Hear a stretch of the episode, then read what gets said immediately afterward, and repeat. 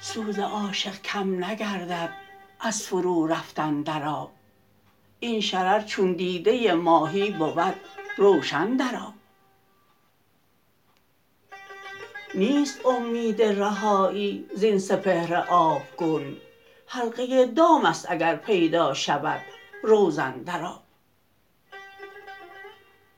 چون حباب از سر دهد سامان کلاه خویش را هر که را باشد هوای محو گردیدن در آب.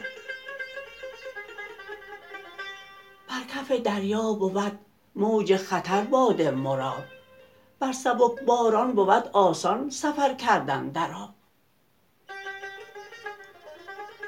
از شتاب عمر بی شیرازه شد اجزای جسم چون تواند جمع کردن خویش را روغن در آب. در تجرد رشته واری بند دست و پا شود بر شناور کوه آهن می شود سوزن در آب. از ملامت می پرستان ترک مستی کی کنند؟ نیست طوفان ماهیان را مانع از خفتن در آب. تلخی مرگ است شکر مور شهد افتاده را. نیست ماهی را حیاتی بهتر از مردن در آب. کوته اندیشی است پیش پای طوفان همچو موج. هر نفس بر خود بساط تازه ای چیدن در آب. نیست پروای علایق واصلان عشق را. خار نتواند گرفتن موج را دامن در آب کی شود با یکدگر مژگان عاشق آشنا؟ نیست نبض موج را امکان آسودن در آب